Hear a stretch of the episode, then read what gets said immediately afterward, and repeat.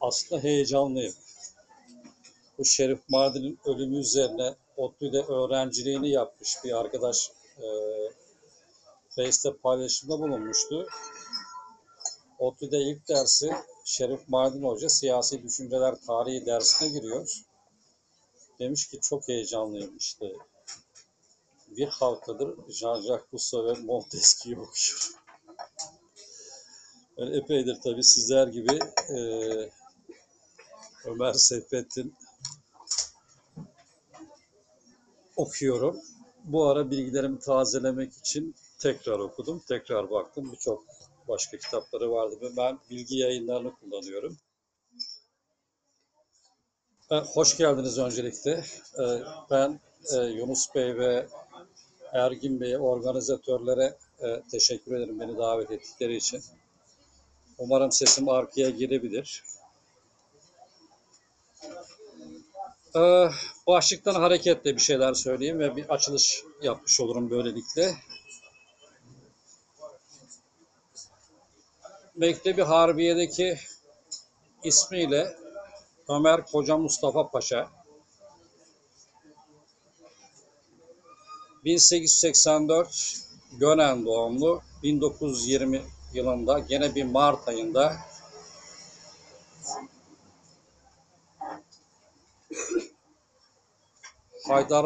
Haydarpaşa Hastanesi'ne kaldırılan ve onu kimse tanımadığı için tıp fakültesi öğrencilerinin, talebelerinin kadavra olarak kullandıkları, kafasının kesildiği ve o şekilde bir fotoğrafı hala internette vardır.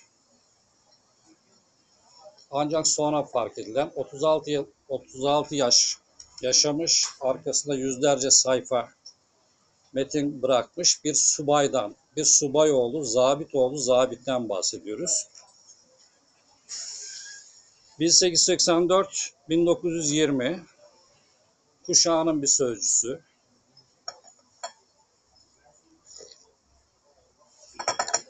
Elimizde iyi ki evet Ali Canip Yöntem'in bir Ömer Seyfettin kitabı var ama bu kitabın kısmı azamı onun yazılarından oluşuyor. Yazılarının derlemesinden oluşuyor. Allah'tan Tahir Alangur rahmetli bu kitabı yazdı. Ömer Seyfettin, ülkücü bir yazarın romanı. Bu ilk baskısı, ikinci baskısı zannedersem Yapı Kredi Bankası yayınlarından çıktı. İyi bir monografidir, örnek bir monografidir. Tahir Alangur, keza Türk Edebiyat Antolojisi vardı, 3 cilt bilirsin. Bu dönem dönem 40'lar, 50'ler, 60'ların hikayeci ve romancılarından bahseder. Evet, bugünkü mevzumuzun portresi Ömer Seyfettin. Başlığa dair bir şeyler söyleyeyim. İroni ve ideoloji. Ben burada iki Ömer Seyfettin olduğunu, birinin mahallenin delisi veya karagöz veya espritüel Bektaşi dedesi olduğu, sosyal hayatımızdaki komiklikleri teşhir ettiği, öbür ideolojik olanın da sert bir Türk milliyetçisi olduğu. Şimdi esasen biz yani bir bünyede iki kişinin olması kimlik bahsini açabilir. Aslında hepimiz çok kimlikliyizdir. Yani ben erkeğim, Muğla'lıyım, Beşiktaşlıyım, Kemal Tahir'i severim, Nicole Kidman'dan hoşlanırım vesaire vesaire. Burada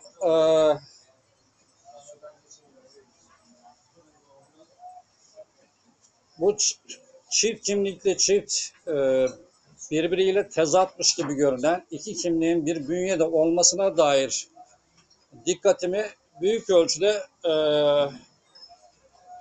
Borges'in Jack London'a hasrettiği Babil kitapları serisi bu. Babil kitapları serisi. Burada bu seri epey vardır. İşte Voltaire var, Chesterton var, işte başkaları var ve Borges, Üstad Borges bunların her birinin sevdiği yazarların seçkilerinden oluşan, her bir kitabın başına 2,5 sayfalık falan özetler koymuştur. Burada Jack London hakkında diyor ki, Jack London'ın dünyasında birbirine karşıt iki öğreti buluşmuş ve kaynaşmıştır. Hayat mücadelesinde en güçlü olanın ayakta kalacağını savunan Darwin'in öğretisi ve sonsuz insan sevgisi.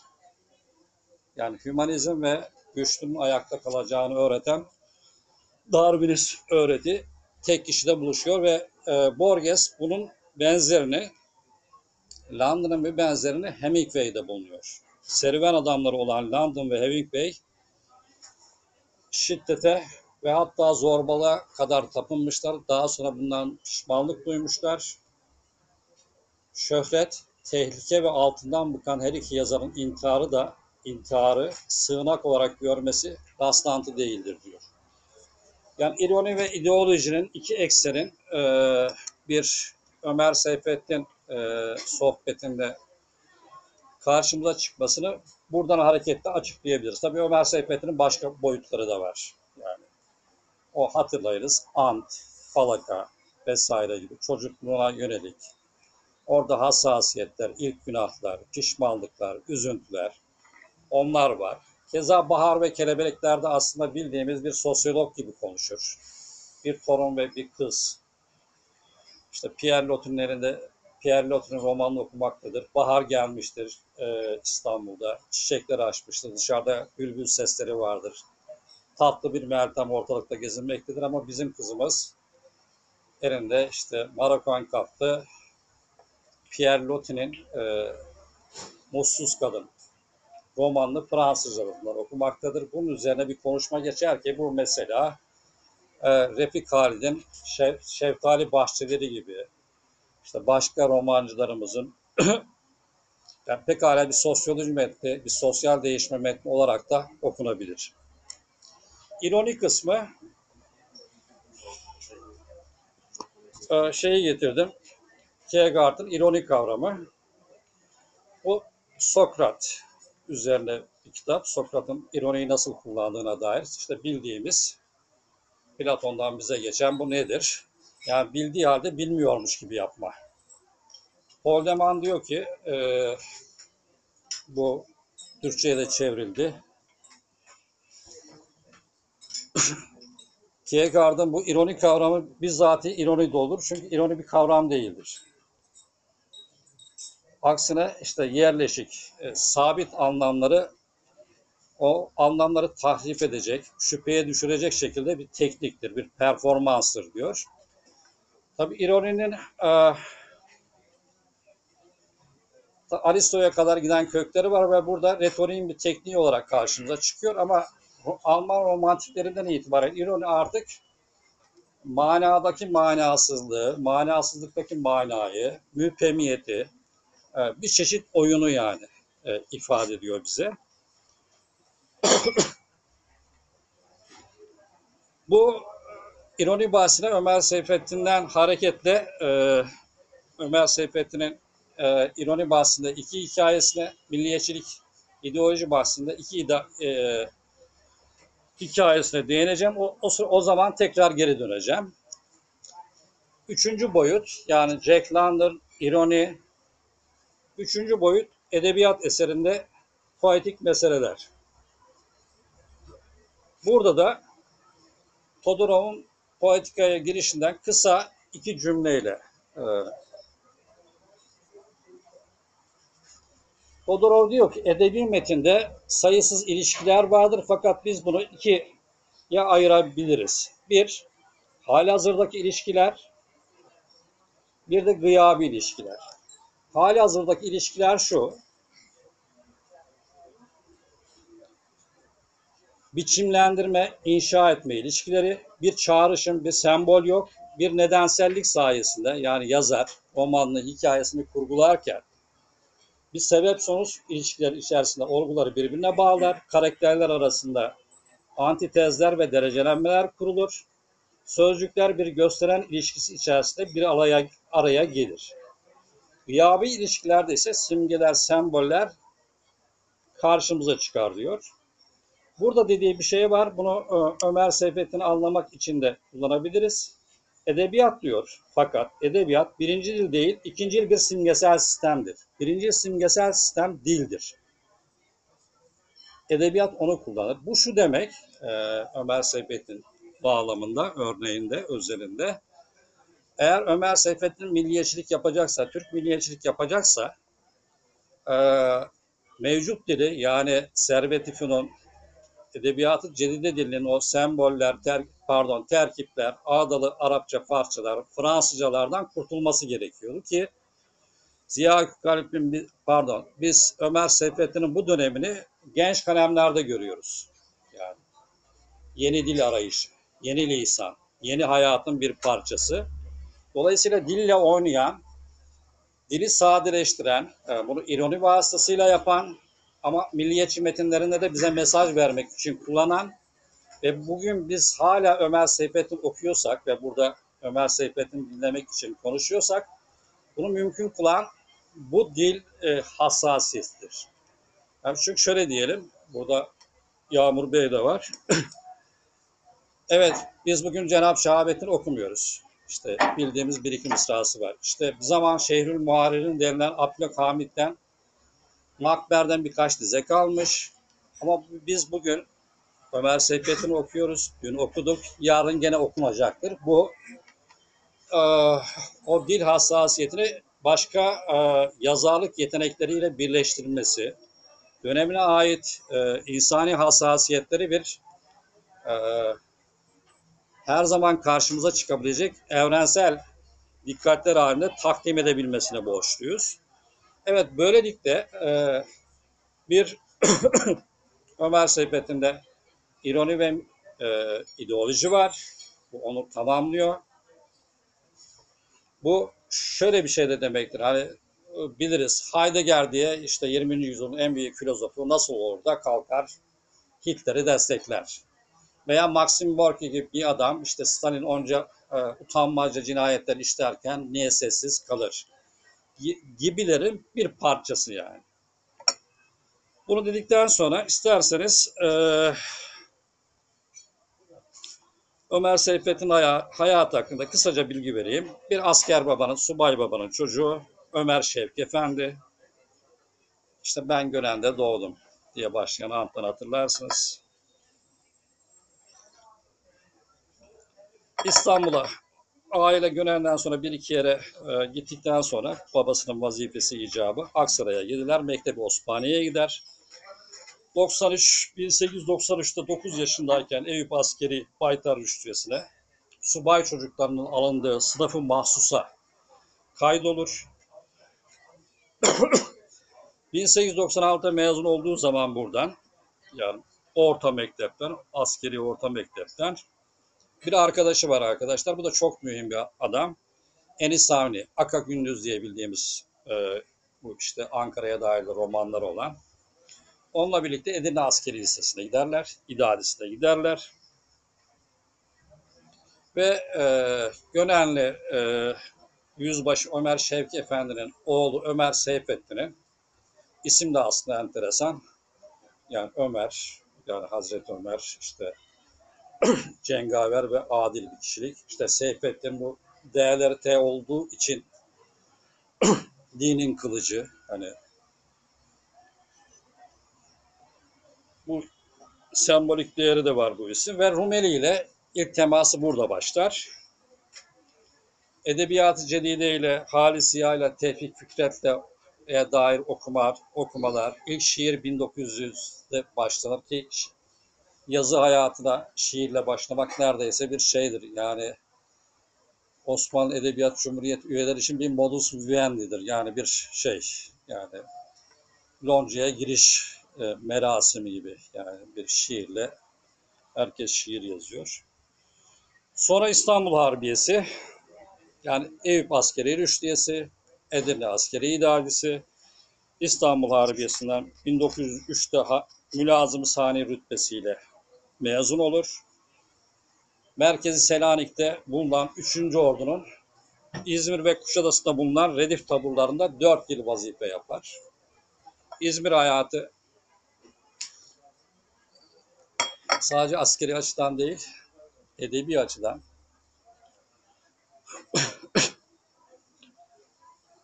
Zengin Yaşar, Türkçü Necip, Necip Asım dediğimiz, Şahabettin Süleyman, Yakup Kadri, Baha Tevfik gibi muayirlerle dostluk olur. Dostluk kurar. Baha Tevfik önemli bir figür. Tahir Alangu'nun yazdığına göre Baha Tevfik onun işte Avrupa edebiyatıyla tanışmasını, Fransızcasını ilerletmesini teşvik eder. Baha Tevfik'i tanıyoruz değil mi? Osmanlı'nın materyalist filozoflarından biridir. Bu enteresandır. Bunu önemsemek lazım.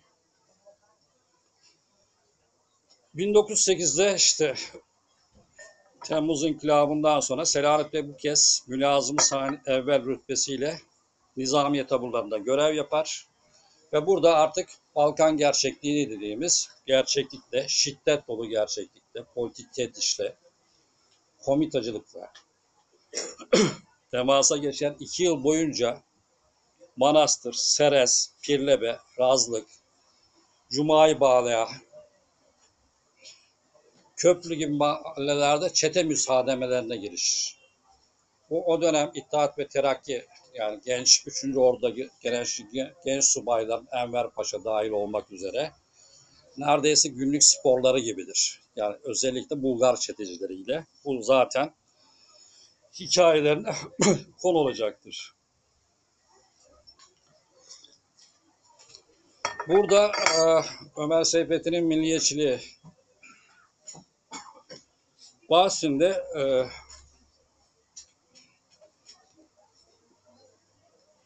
ve onun şahsında Jön Türklük mevzuna girmemiz gerekir. Yahya Kemal biliyorsun uzun müddet Paris'te yaşadı.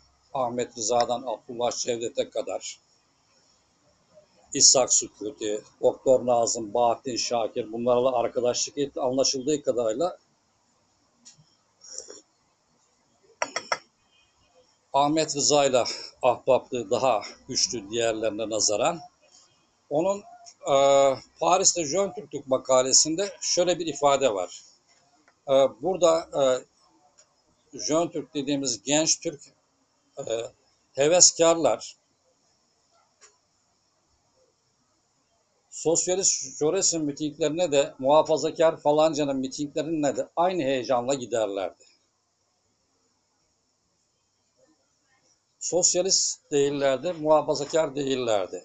Oysa diyor Rusya'dan ve hatta Balkan ülkelerinden gelen öğrenciler, talebelerin muayyen bir meslekleri vardı.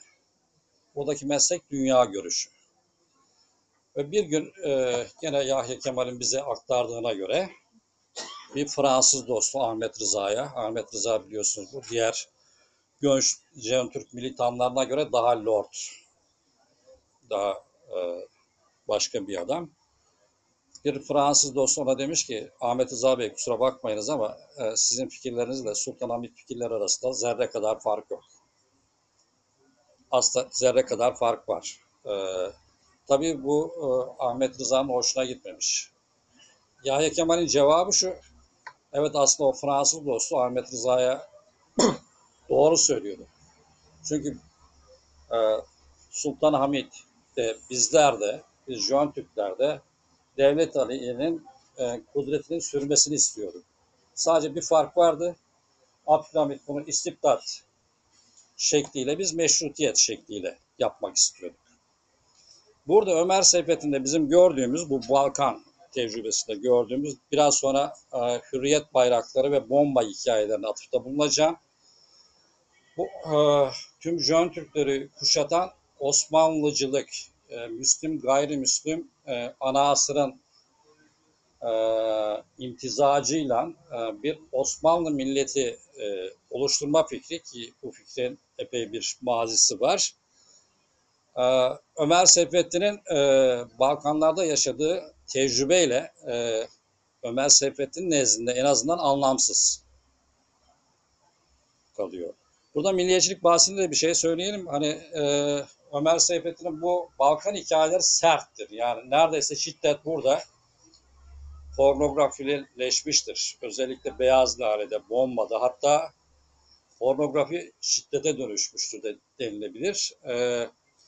Burada Bu hikayelere işte Murat Belge veya Halil Berktay gibi solcu hocalarımız bir ara epey eleştirdiler ve Halil Berktay Ömer Seyfettin için bir çeşit protofaşist nitelemesinde bulundu. Murat Belge o aralar araları iyiydi, paslaşıyorlardı. Murat Belge de işte Türk milliyetçiliğinin sert şeyi, yani Murat Belge için milliyetçiliğin her türlüsü kötü olduğu için. Burada öbür tarafta hani milliyetçiler Ömer Seyfettin'i milliyetçi için olduğu için seviyorlar. Ayrıca bir analiz etme ihtiyacı duymuyorlar. Solcular milliyetçiliğe düşman oldukları için Ömer Seyfettin'e karşı acımasız, yani bağlamdan bağımsız ve sadece belli hikayeleri üzerine odaklanarak değerlendirmelerde bulunabiliyorlar. Bu bizim tarihçilik dediğimiz sosyal bilim metodolojisi açısından her ikisini de ben kusurlu buluyorum. Evet, burada genç kalemler. Evet, Ziya Gökalp. Zannedersem Gökalp 76 doğumluydu. Gökalp, sen hemen fark ediyorum bunda bir yazı kabiliyeti olduğunu. Sen askerliği bırak. Ve sonrasında ama Balkan Harbi çıkınca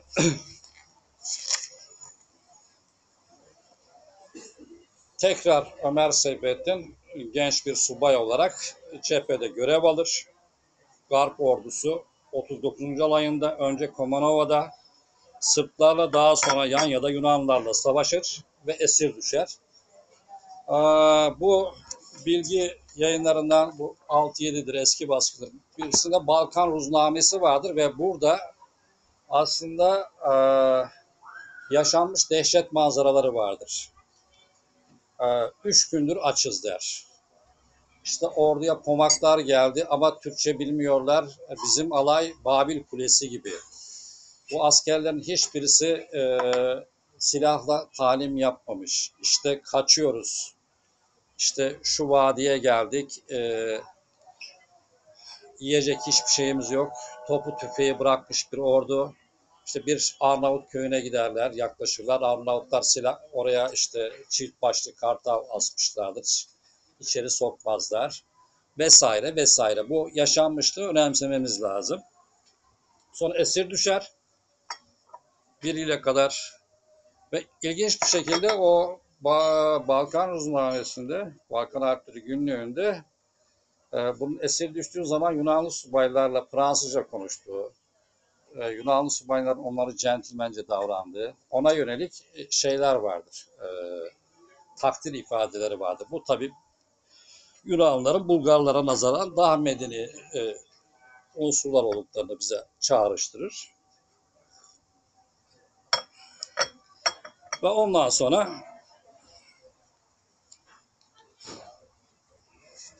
bildiğimiz Ömer Seyfettin pek çok uzun yazılar. Bunları uzatmayayım. Burada şimdi ironi bahsinde yani çok yazan bir adam. Yani pek çok dergide. Bir de tabii hikayeden ağırsak eski kahramanlar diye toplanan hikayeleri aslında Harbiye Nezaret'in teşvik, hatta belki emriyle yayınlanan hangi hikayelerdir onlar? Kahraman başını vermeyen şehit, pembe incili kaftan, diyet. Bunlar ucuz milliyetçilik edebiyatı değildir mesela. Pembe erdem aşılar. Yani bir yani öyle basit, hani avam bir dil yoktur burada.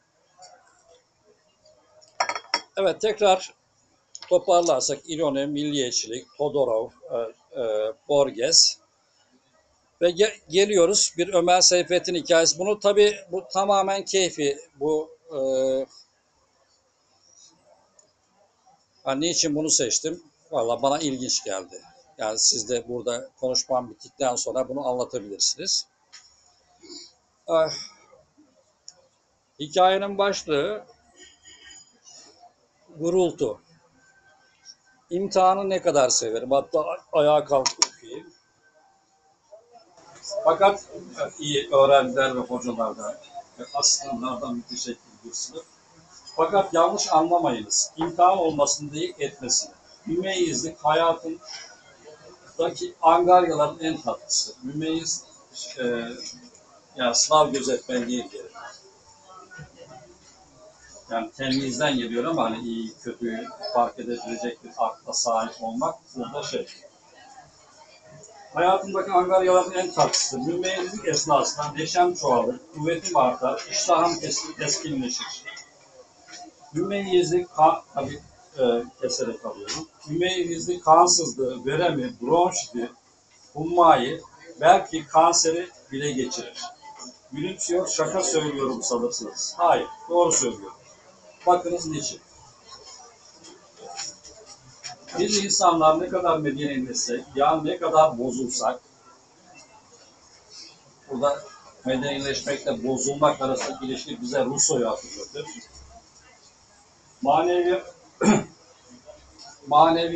Maneviyatımızın en karanlık, görünmez derinliklerine, burada sanki Freud'un bilinç dışından bahsediyor. Tabiatın koyduğu meşhur yıldırım asla sönmeyecek, her fırsatta yeniden alevlenecektir. Bu yıldırım zulüm, haksızlık arzusudur. Hayata dikkatle göz gezdiniz, zulüm ve haksızlıktan başka bir şey göremeyeceksiniz. Avcı tenha tarlalarda sert rüzgarların altından niçin dolaşır? Niçin terler? Zavallı kuşlara zulmetmek, onları öldürmek için değil mi? İmtihanlarda mümeyizler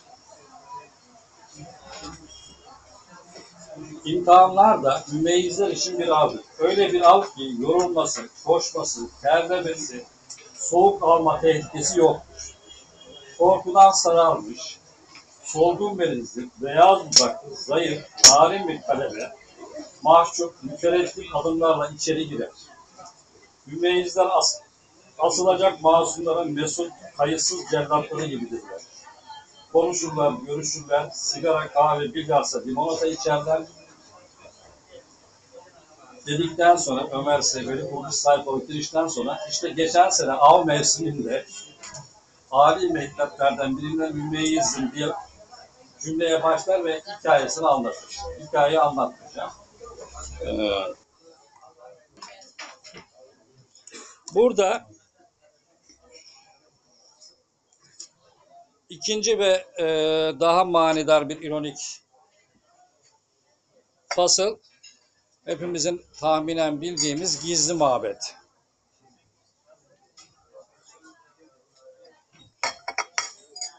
Gizli mabet şöyle başlar. Geçen gün Tokatlıyan'da Sermet bana genç bir frenk takdim etti. Sorbon'dan arkadaşmış. Ünlem işareti.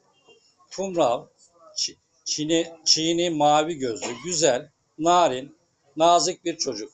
Ünlem işareti. Azgın bir şarp meftunu. Şarp tırnak içinde. Şimdi böyle baktığımız zaman hani girişe bakın. Bu yani bir metin, edebi metin aynı zamanda siyasi metin olabilir ya da olmayabilir. Bunu nasıl kurguladığınız önemli. Mesela köy enstitülü romanları, evet, köye dikkat çektiler ama poetik açıdan zayıftılar. Çünkü çok karton tip kullandılar ve ilk kullanımları kötüydü. Haksızlık etmek istemem. Ama burada gizli mabede girişe bakın. Yani şöyle bir şey. İşte dün Tunalı'da, Yalçın'da karşılaştım. Yanında Emily isimli bir İtalyan kız vardı. Erasmus öğrencisiymiş. AVM'lerden bıkmış. Ankara Kalesi'ni merak ediyormuş. Değer gibi sanki gündelik hayattan bir diyaloğu almış, yerleştirmiş gibi. Oysa burada bu ilk cümlede Seyfettin sembollerle oynuyor. Yani bu Todorov'un gıyabi ilişki dediği, metindeki gıyabi ilişki dediği ilişkiyi kullanıyor. Çünkü Tokatlıyan neresi? Beyoğlu. İstanbul'un batısı yani. Sermet, yani niye Sermet? Çünkü Sermet bir Servet-i Fünun ismi. Yani Bihter gibi, Kamran gibi. Servet-i Fünuncular Fransız hayranı. Azgın bir şark meftunu. Peki biz burada durduk ve düşünüyoruz.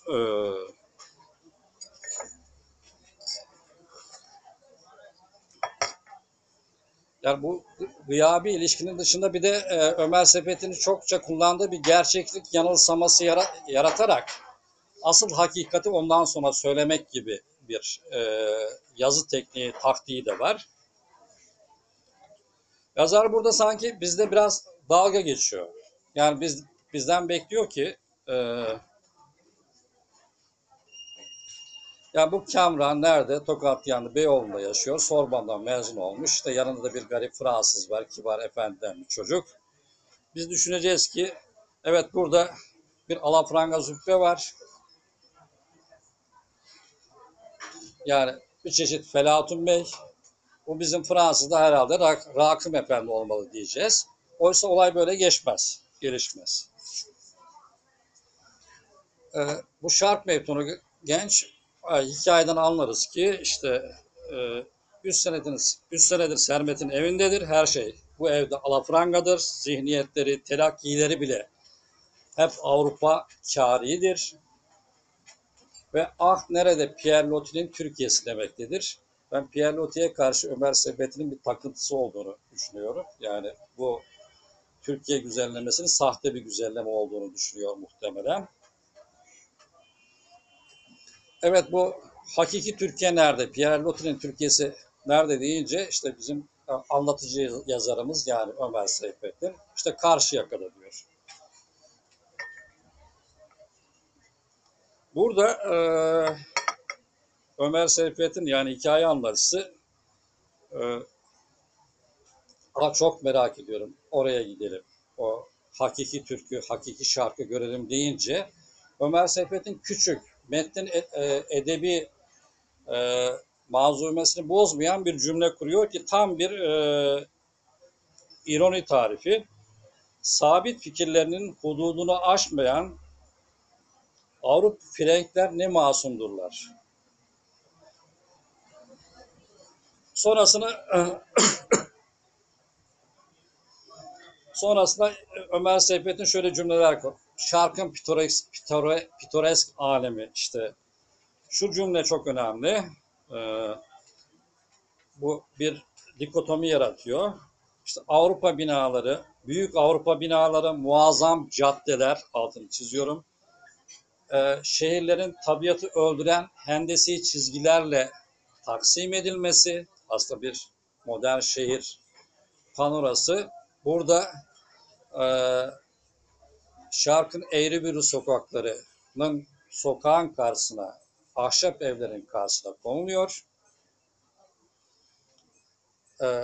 Bu Çin'i mavi gözlü frengimiz işte ne iğrenç garp karikatürü diye Beyoğlu'nu zemmediyor.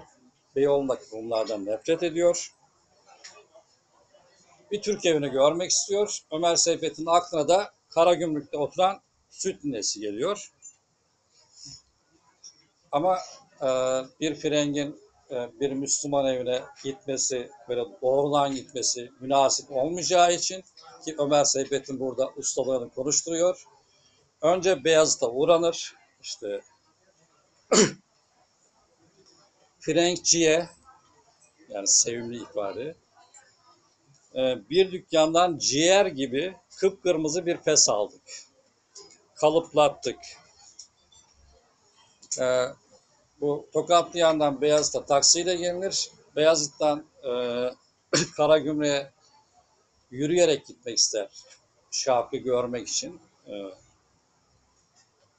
Burada cümleler şu. Bir tarafta çarpılmış siyah çürük tahta evler, yıkık duvarlar, sökük çadılardan geçiliyor ve bizim frenkçik bundan çok mutlu oluyor. Eve varılıyor. İşte 3 katlı hafif viran bir ahşap ev burası. İşte Ömer Seyfettin süt ninesinin elini öpüyor ve Beyoğlu'nda göremediği evi gören frenkçik aynen süt ninesinin elini öpüyor. Başında şapka var. Ömer Seyfettin'in muzipliği devreye giriyor. Diyor ki süt ninesine bu Çerkes. Ama konuştuğunuz dil Fransızca konuşuyorlar.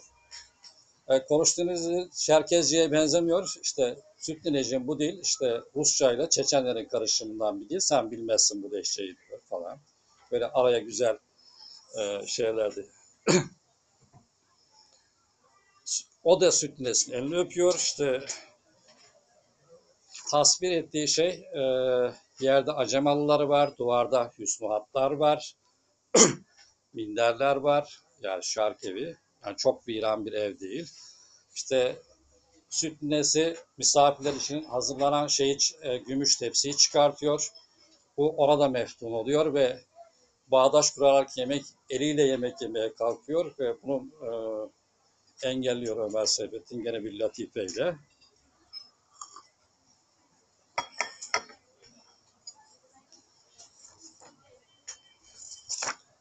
Evet, uyku vakti gelir.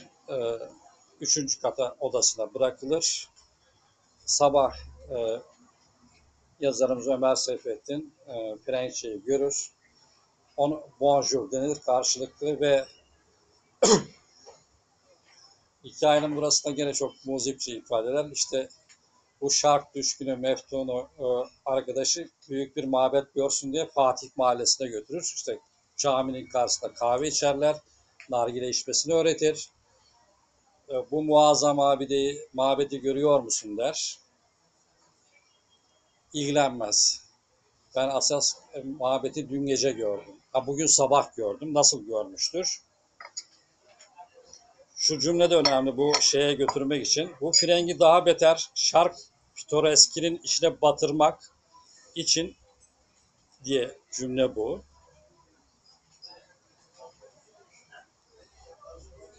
Hayır, ben bugün sabah gördüm. Sabaha doğru gördüm. O gizli mabedi. Bu mabet beni etkilemiyor deyip günlüğünü açar Fransız.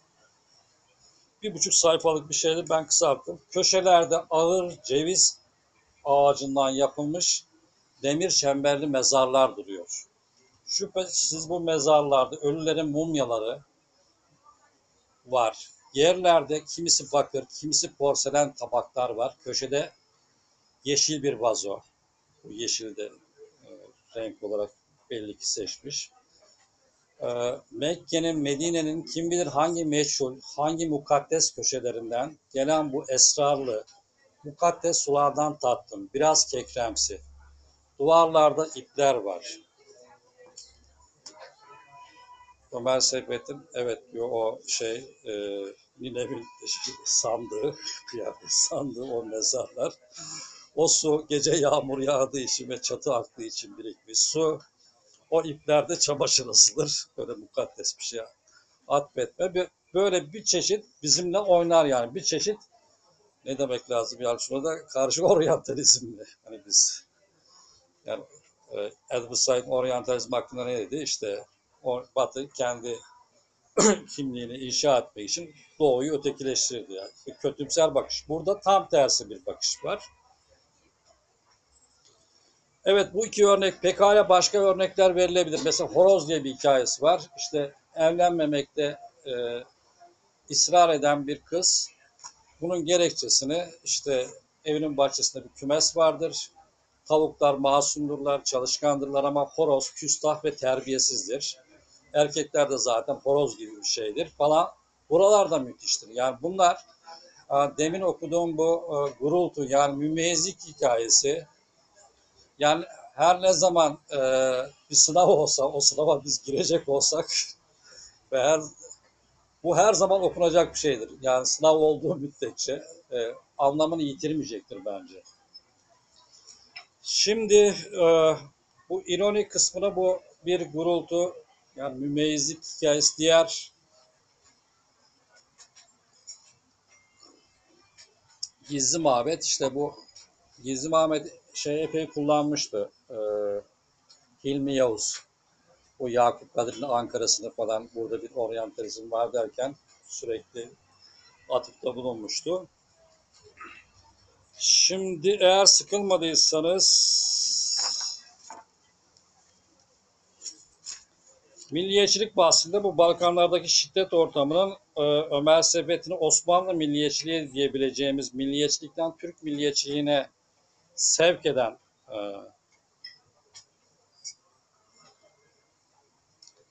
tartışmaya dair argümanlarını pekala şeyde görebiliriz. Hürriyet bayraklarında. Bu Türk Yurdu dergisinin 1913 56. sayısında yayınlanmış birinci tekil şahıs anlatısı var. Hikaye şöyle başlar. O akşam Demirhisar'dan Cuma-i Bala'ya geç ve yorgun gelmiştim. Gündüz hava pek sıcaktı. Baş ağrısı bana eski ve pis otelin aş tahta kurularını bile duyuramadı. Fakat sabahleyin zurna ve davul seslerine karışan naralar, türküler beni uyandırdı. Gerinirken yalancı inkılabımızın bu kansız ve hakikatte ancak manasız alkış tufanlarından ibaret olan zavallı düzme Türk inkılabının ikinci senesi olduğunu hatırladım. Evet, bugün milli bir bayramdı. Lakin acaba hangi milletin bayramı diye düşünerek kalktım diye başlıyor hikaye. 1909 10 Temmuz'u, 23 Temmuz'u. Hikayenin kahramanı Razlık'a gidecektir. Yol üzerinde esmerce, orta boylu, güzel bir mülazıma rastlar. O da oraya gidecektir. Yolda konuşmaları başlar.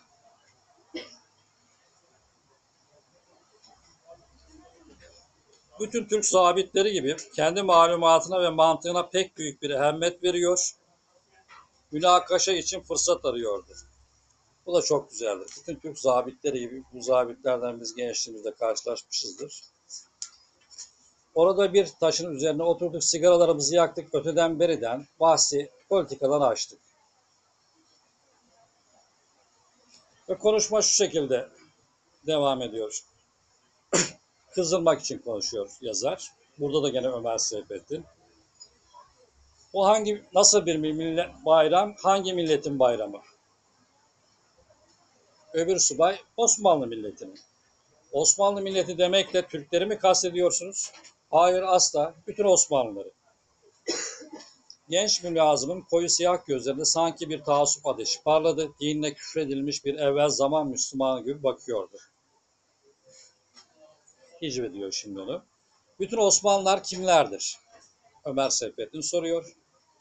Karşı tuhaf sual. Araplar, Arnavutlar, Rumlar, Bulgarlar, Sırplar, Ulahlar, Yahudiler, Ermeniler, Türkler.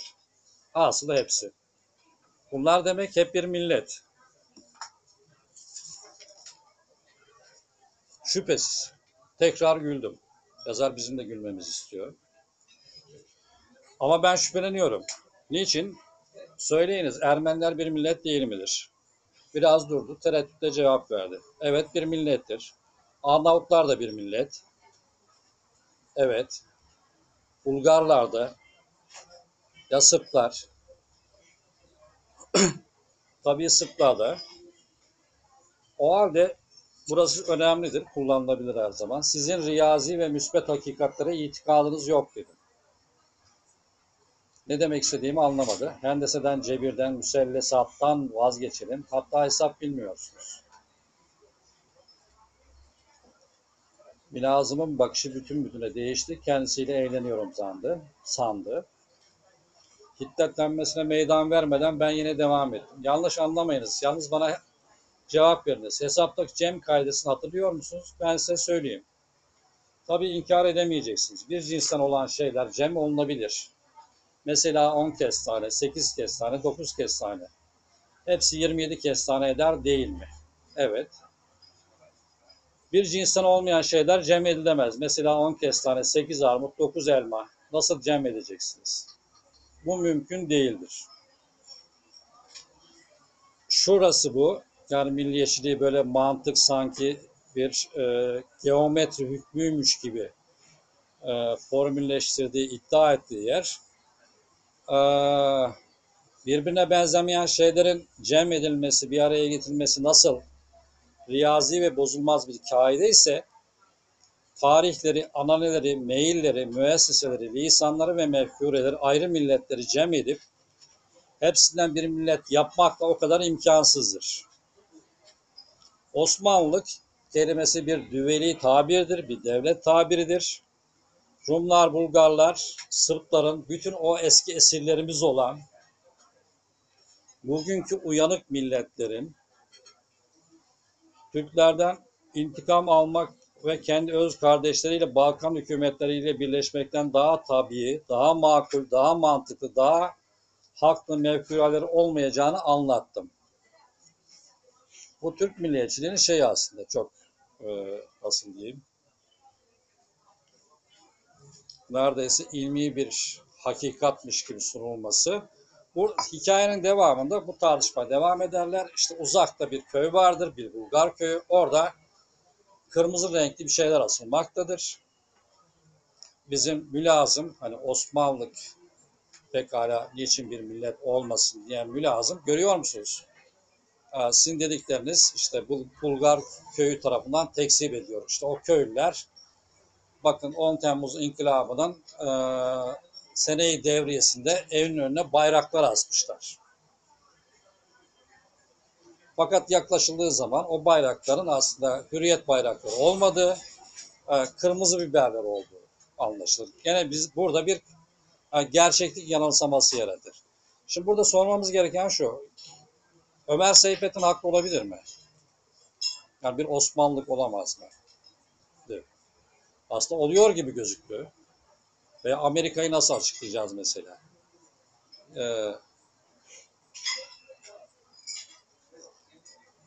Hatırlayalım, Selanik'te işte şey hoca bilir, Yalçın hoca bilir, o hürriyet kutlamalarında yani Bulgar çetecileri, Sandinskiler, diğerleri, Osmanlı mebusanında da Vlaho gibi sosyalist Makedonyacılar vardı, bunlar yani. Yani Ömer Seyfettin hem haklı hem haksızdır. Diğer hikayemiz, eğer süreyi sıkılmadıysanız, bomba arkadaşlar.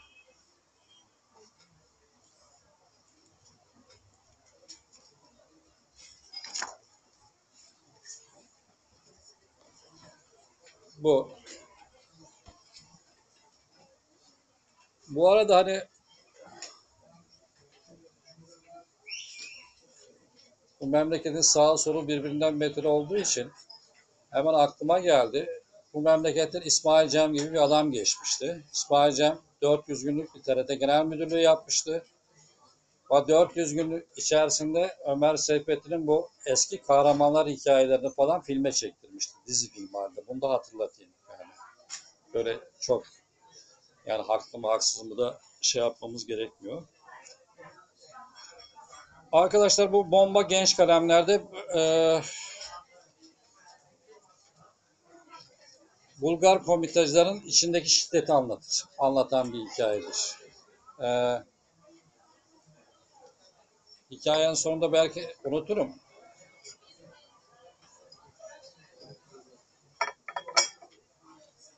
Bu hikayeyi Halil Berktay, Maria Todorova Kolombiya'da mıydı Yalçın? Sabancı Üniversitesi'ne geldiği zaman orada bir dönem, herhalde bir iki dönem hocalık yapmış. Maria Todorova Balkanları Tahayyül Etmek kitabının yazarı. Önemli, kendisi Bulgar, önemli bir tarihçi. O iyi bir kitaptır. Ona İngilizcesine çevirdi herhalde. Yorum şu, Todorova'nın bizimkiler yapmıştır. Bir kış gecesi, bir Bulgar köyü. Evde 3 kişi var. Boris, genç, güzel ve hamile karısı Magda ve Boris'in yaşlı babası İsnoyan. Boris 25 yaşında. Köyün papazının yardımıyla, delaletiyle Sofya'ya gider. Orada yüksek tahsil görür. Dağa çıkar. Komiteye katılır.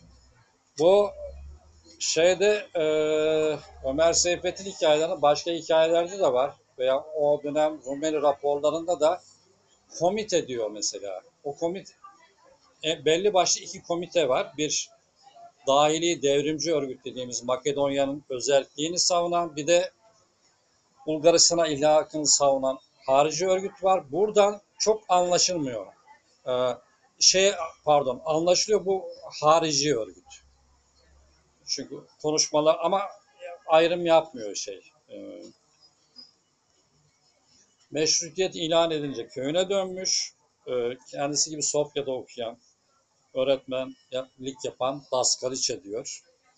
Mesela Ömer Seyfettin'in Balkan hikayesinden bol bol Gospodin geçer, Daskaliçe geçer,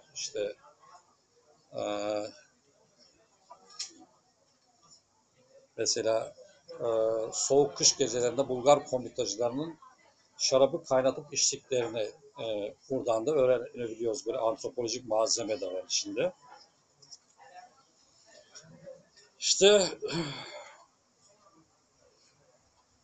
O gece, yani bir kış gecesi bir Bulgar köyünde, dışarısı soğuk, fırtına var. Boris sevgili karısına mandolinle Sosyalist Enternasyonal çalıyor. Ömer Seyfettin'in başka bir hikayesinde de sosyalist bir Bulgar arkadaşından bahseder. O da ilginç bir hikayedir. Yerimiz olmadığı için onu anlatamıyorum. O da hem ironi hem ideolojik işçidir. Boris gençken sosyalisttir ve evet, Bulgarlar arasında sosyalist yanlar var.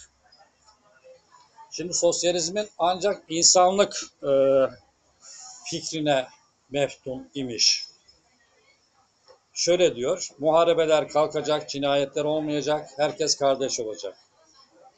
Fakat Makedonya bu hayalin tam zıttı. Birkaç yerde Ömer Seyfettin Boris'in ağzından şöyle cümleler kurdurur.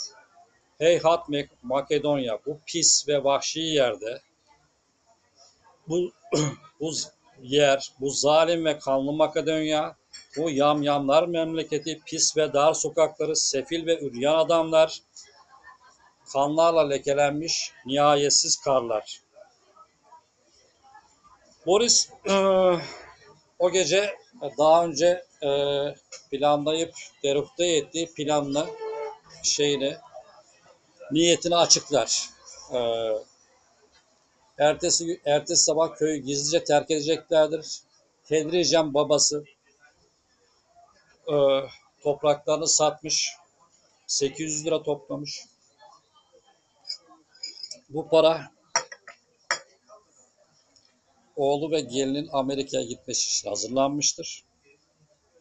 Ve burada Amerika'ya dair şu satırlar görülür. Orada ne komite, ne eşkıya, ne vahşet, ne cinayet vardır. Aksine güzel ve asayişli şehirler, tiyatrolar, geniş ve aydınlık sokaklar, cennet gibi köyler, birbirine ihtiram etmesini bilen insanlar, saygı duyan insanlar, hastaneler, mektepler, darülfünunlar, hasılı cennet. Fakat bu cennet rüyası geceleyin kapılarının çalınmasıyla ilk darbesini alır. Komşunun kızı kapıyı çalar, orayı iyi tasvir eder Ömer Seyfettin.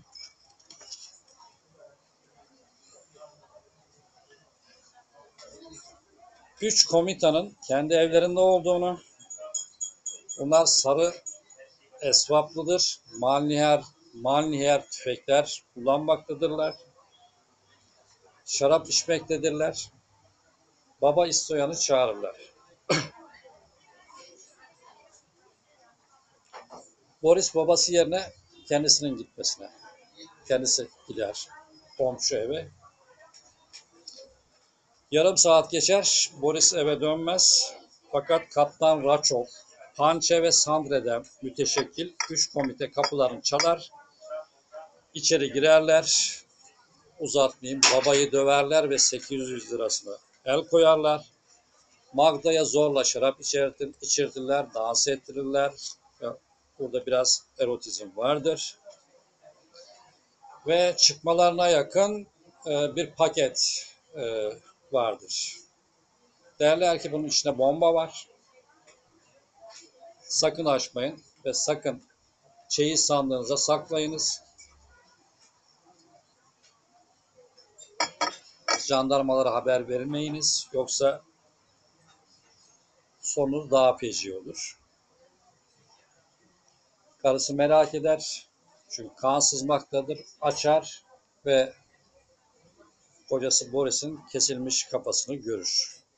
Bomba hikayesi budur. Beyaz Lale'de de işte Serez'deki Bulgar komutan Ratko'nun işte Serez eşrafından Müslüman Lali'ye yönelik, evet hakikaten şiddetin pornografisi diyebileceğimiz sahnelerle biter. Benim diyeceklerim bunlar ibaret. Çok teşekkür ederim.